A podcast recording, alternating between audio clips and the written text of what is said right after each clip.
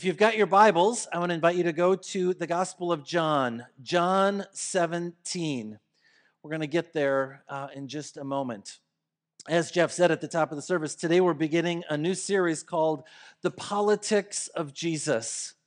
And I figured beyond COVID, what everybody is really talking about in our nation and frankly around the world is the political uh, pressure cooker that's going on in our nation and uh, my concern is that if we don't talk about it as a church community, uh, the pressure cooker can seep right into the church.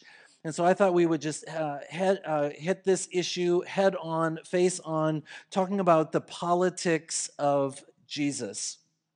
You know, I would imagine some of you, when you heard that we were going to talk about the politics of Jesus today, you were wondering so, what is the, the, the, the policy, the leaning, the political bend of Faith Lutheran Church?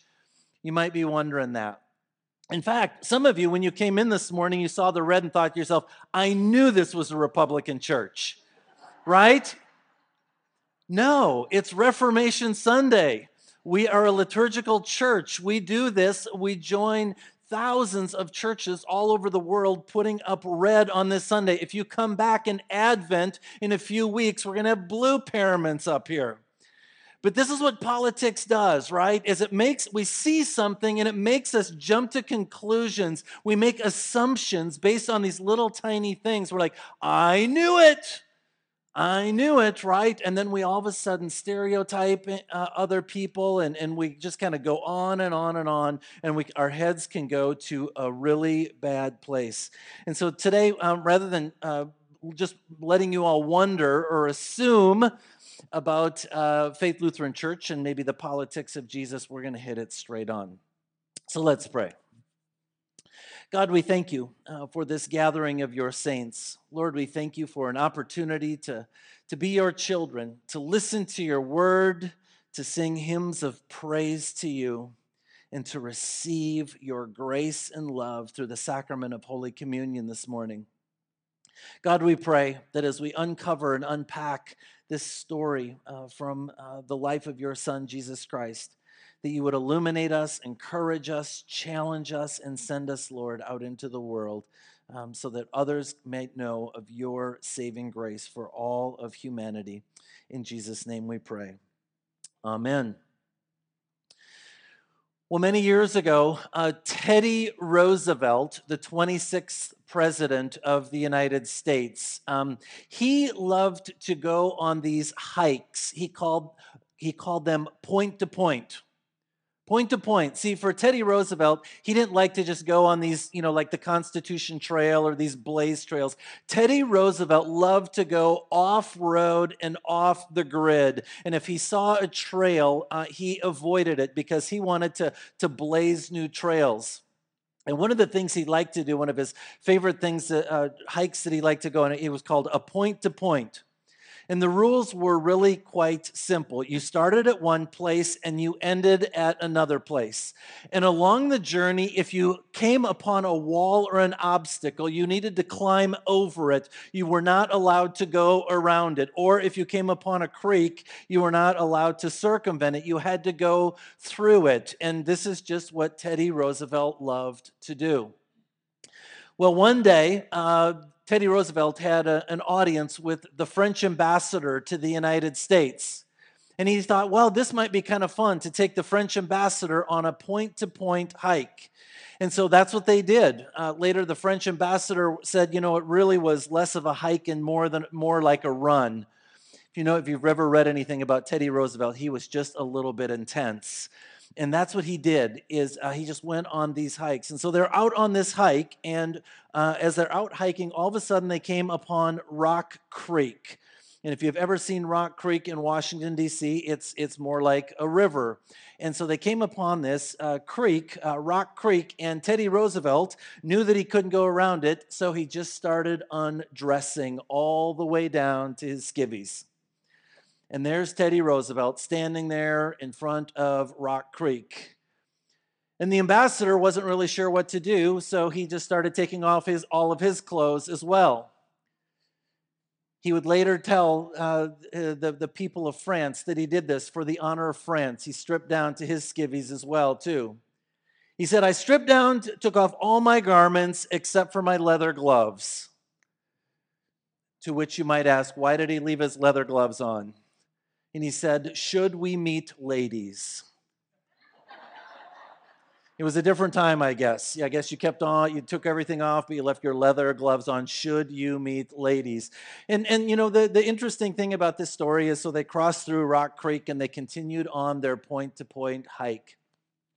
And I really share this story with you about one of our um, beloved presidents uh, because I think discipleship, spiritual growth, is much like a point to point hike.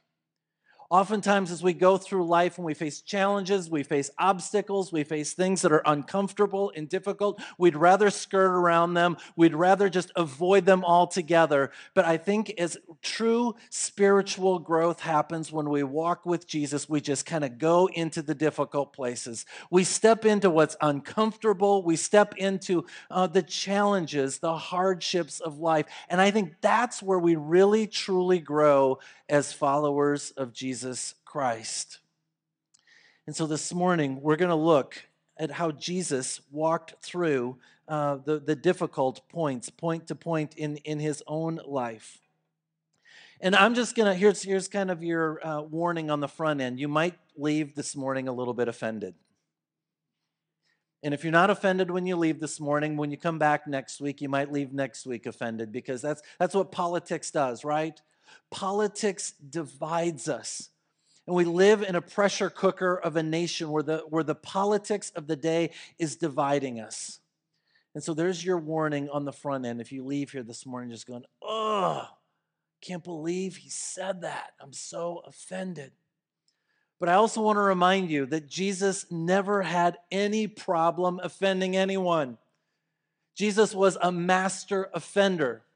And if you think the politics of today are a pressure cooker, the politics of Jesus' day were so much worse. They had several powers going on that were just made things really tense and really difficult. The first power, of course, was Rome. And they were the political power of the day. They had armies and chariots and weapons and money, and they had all sorts of things. And they controlled things, and they controlled things by fear and by force. The second power of the day was the temple, the religious leaders of the day. And they didn't have all the money, they didn't have all the power, but what they had, the religious leaders, is they had something maybe even more powerful. They had guilt and shame. And the religious leaders of the day were really good at guilting people and shaming people to do what the religious leaders wanted them to do. Those were the two major powers of the day. And so Jesus steps onto the scene. And for three years, he's going toe to toe with the political powers and the religious powers of the day. Jesus did not shy away from some good offending other people, it did not bother him. And so we have to remember that as we think about who Jesus was and the ways in which he came into this world and engaged the world. And so to, this morning, like I say, you might feel a little bit offended. And the particular passage I chose for us to look at this morning comes from John 17, as I mentioned at the beginning. In John 17, just to kind of tee this up for you, it's, it's called sometimes called the high priestly prayer. This is the prayer that Jesus prayed just hours before he was arrested, uh, tried, uh, tortured, and executed to hang on a cross. This is the prayer that Jesus is praying just before he leaves this world. And so he goes before God and he says, God, I want to pray for me. I want to pray for my disciples. And I want to pray for the church. I want to pray for future generations. And so hear these words this morning of Jesus in his prayer from John 17, beginning with verse 1.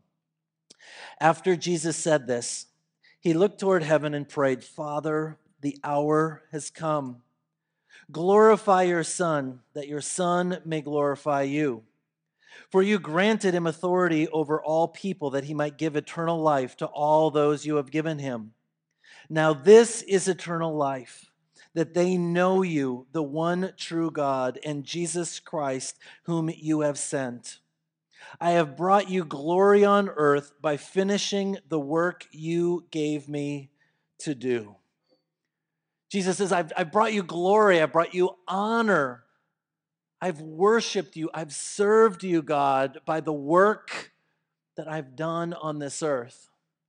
And what is the work that Jesus did as he walked on this earth? He served people, right? And this is some of the great mystery of who God is, is that God did not come to live in a palace. God did not come into, into the world uh, to have other people serve him. But God came into the world in the person of Jesus. And he said, you know what? I have not come to be served, but I have come to serve other people. And for 3 years this is what Jesus did is he served other people. He cared for people. He loved people. Uh, he had a servant heart over and over and over. And then after 3 years of serving other people, Jesus died a servant's death. He took on our sin so that we can experience life eternal. He didn't have to do that. He was God. He said, I'm taking on the sin of the world as a servant, and I'm taking the sins so that all of humanity can experience love and freedom in this good news, this rescue that I have offered to all of humanity. Jesus was a servant, and he came into the world with this extraordinary humility when he could have come into the world and said, I'm in charge, everybody, listen to me now. And then as he's leaving this world, he looks at his disciples and said, Now I want you to be humble servants as well. This is how you are to live your lives as Christ followers, as humble servants. You know, I think as we think about the politics of Jesus, and the politics that's going on in the world today, I think one of the things that would really serve us well is to have a posture of humility like Jesus did.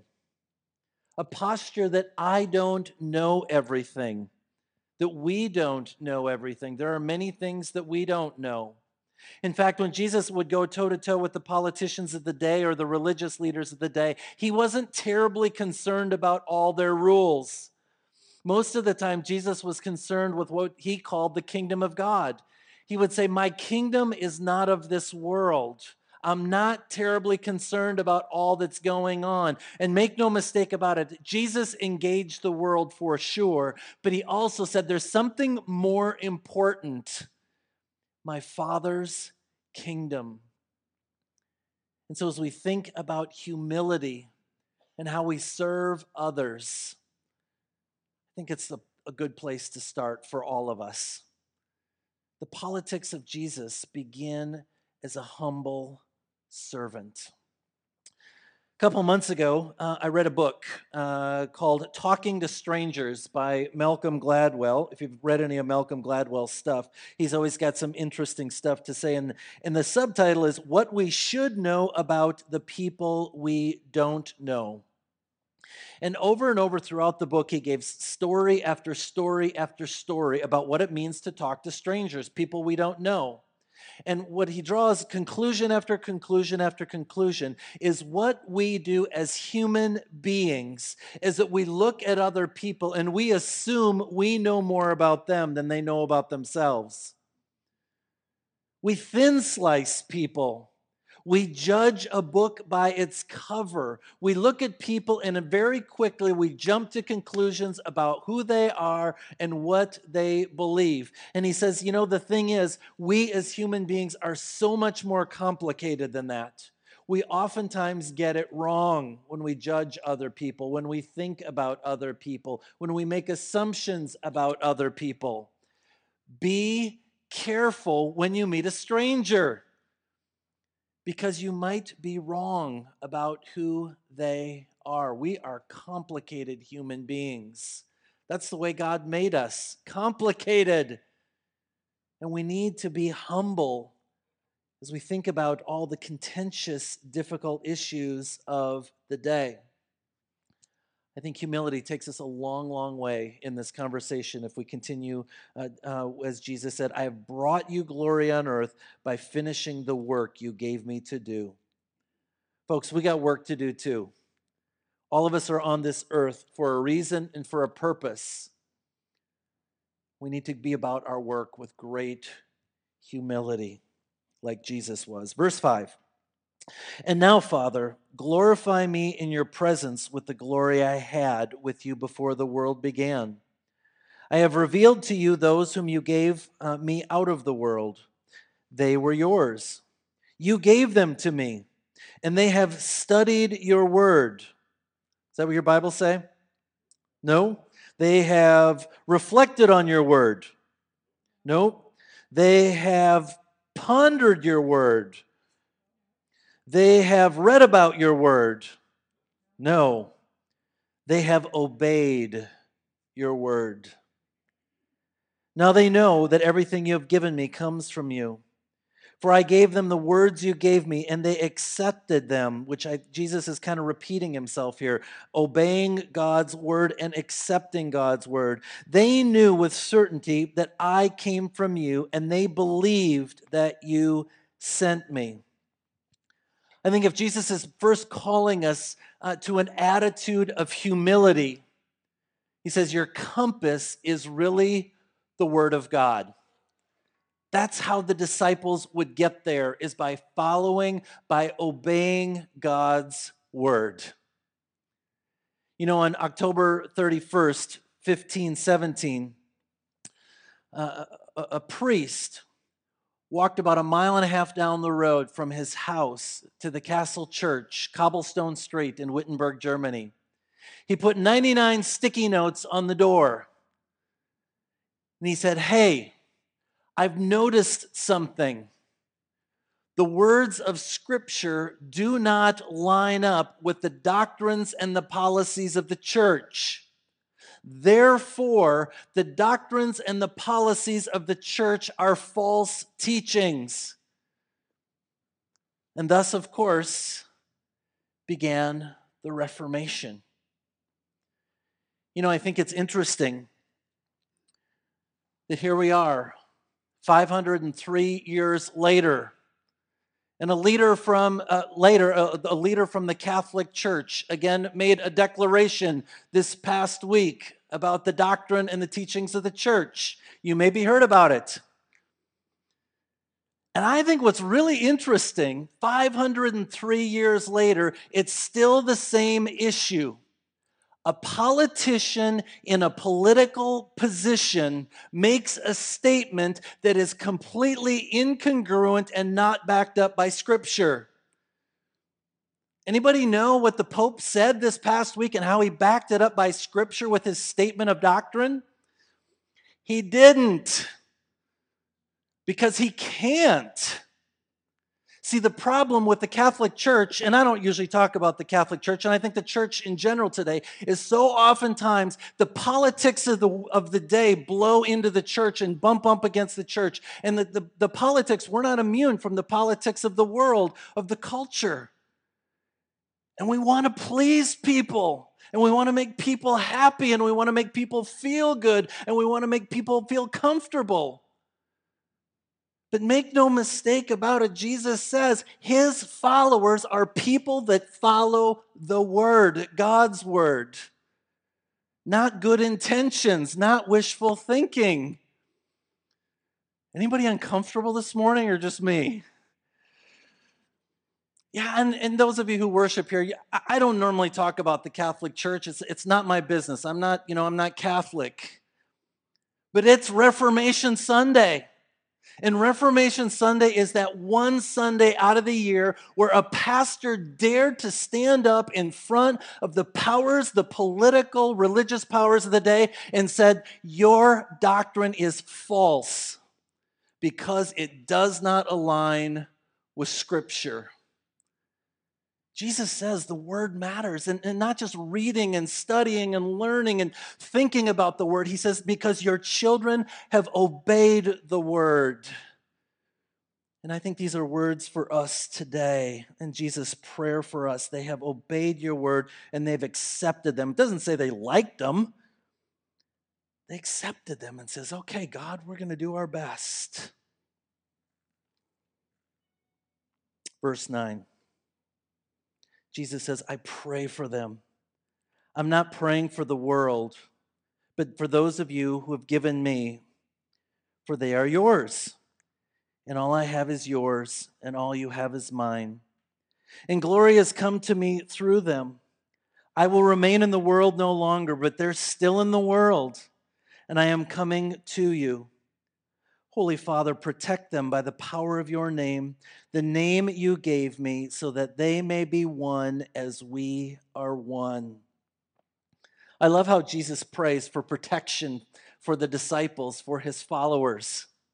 But the interesting thing is, Jesus has already told his disciples, hey, guess what, guys? By following me, here's what's going to happen to you. You're going to be arrested. You're going to be flogged. You're going to be beaten. Most of you are going to be arrest, uh, uh, tortured. Uh, many of you are going to die for my name. You are going to suffer terrible deaths. So, why in the world would Jesus pray for protection for them? I think it's because he's not talking about physical protection. Jesus cares about us, you know, um, our protection in our lives, but he says there's something so much more important than being comfortable and happy and feeling good in this world. Jesus cares about us being safe, but he says, guess what? There's something even more important than your safety and your protection and your health and your wealth and all those things. Jesus' final prayer to God is protect them so that. That's the key word here, the, the, those key, two key words, so that they may be one as we are one. What Jesus is even more concerned about our protection or the protection of the church is the unity in the body of Christ. That's what Jesus really cares about is that we are caring for one another and loving one another and just agreeing to disagree on all the issues of the day. Jesus says, focus on what's truly important, and that is being unified as the body of Christ. Don't get sidetracked by all these other things going on. Don't get sidetracked by the politics of the day. Can I just remind you, politicians come and go. Political parties come and go. Political platforms come and go. Somebody's going to be elected president, and senators and representatives, they're going to come and go. And their policies are going to come and go. But Jesus says the word of the Lord stands forever. No matter what, all the changes that happen in the world, the politics of the day, it's all going to change. Don't get hung up on it. Certainly don't argue with one another. Agree to disagree on the politics of the day, but for goodness sake, make sure you are staying united as a church. Love one another. Because that, when you love one another, you then are going to become a witness to all those outside the church. See, those outside the church, if they see us squabbling with one another and angry with one another and, and fighting about the politics of the day, they're going to be like, yeah, they're just like everybody else. But if we can love one another through this political season, and I'm thinking it's going to go well into next year before we have results. Hear these words from Jesus love one another. We've got to love and respect and care for one another in spite of one another's political differences.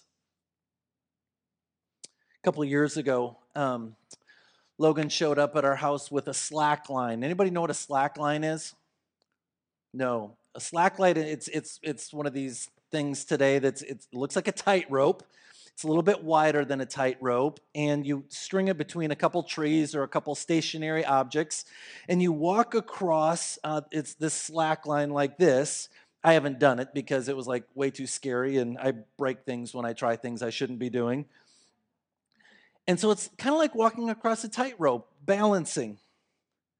And I think this is a really good image for what it means to love one another.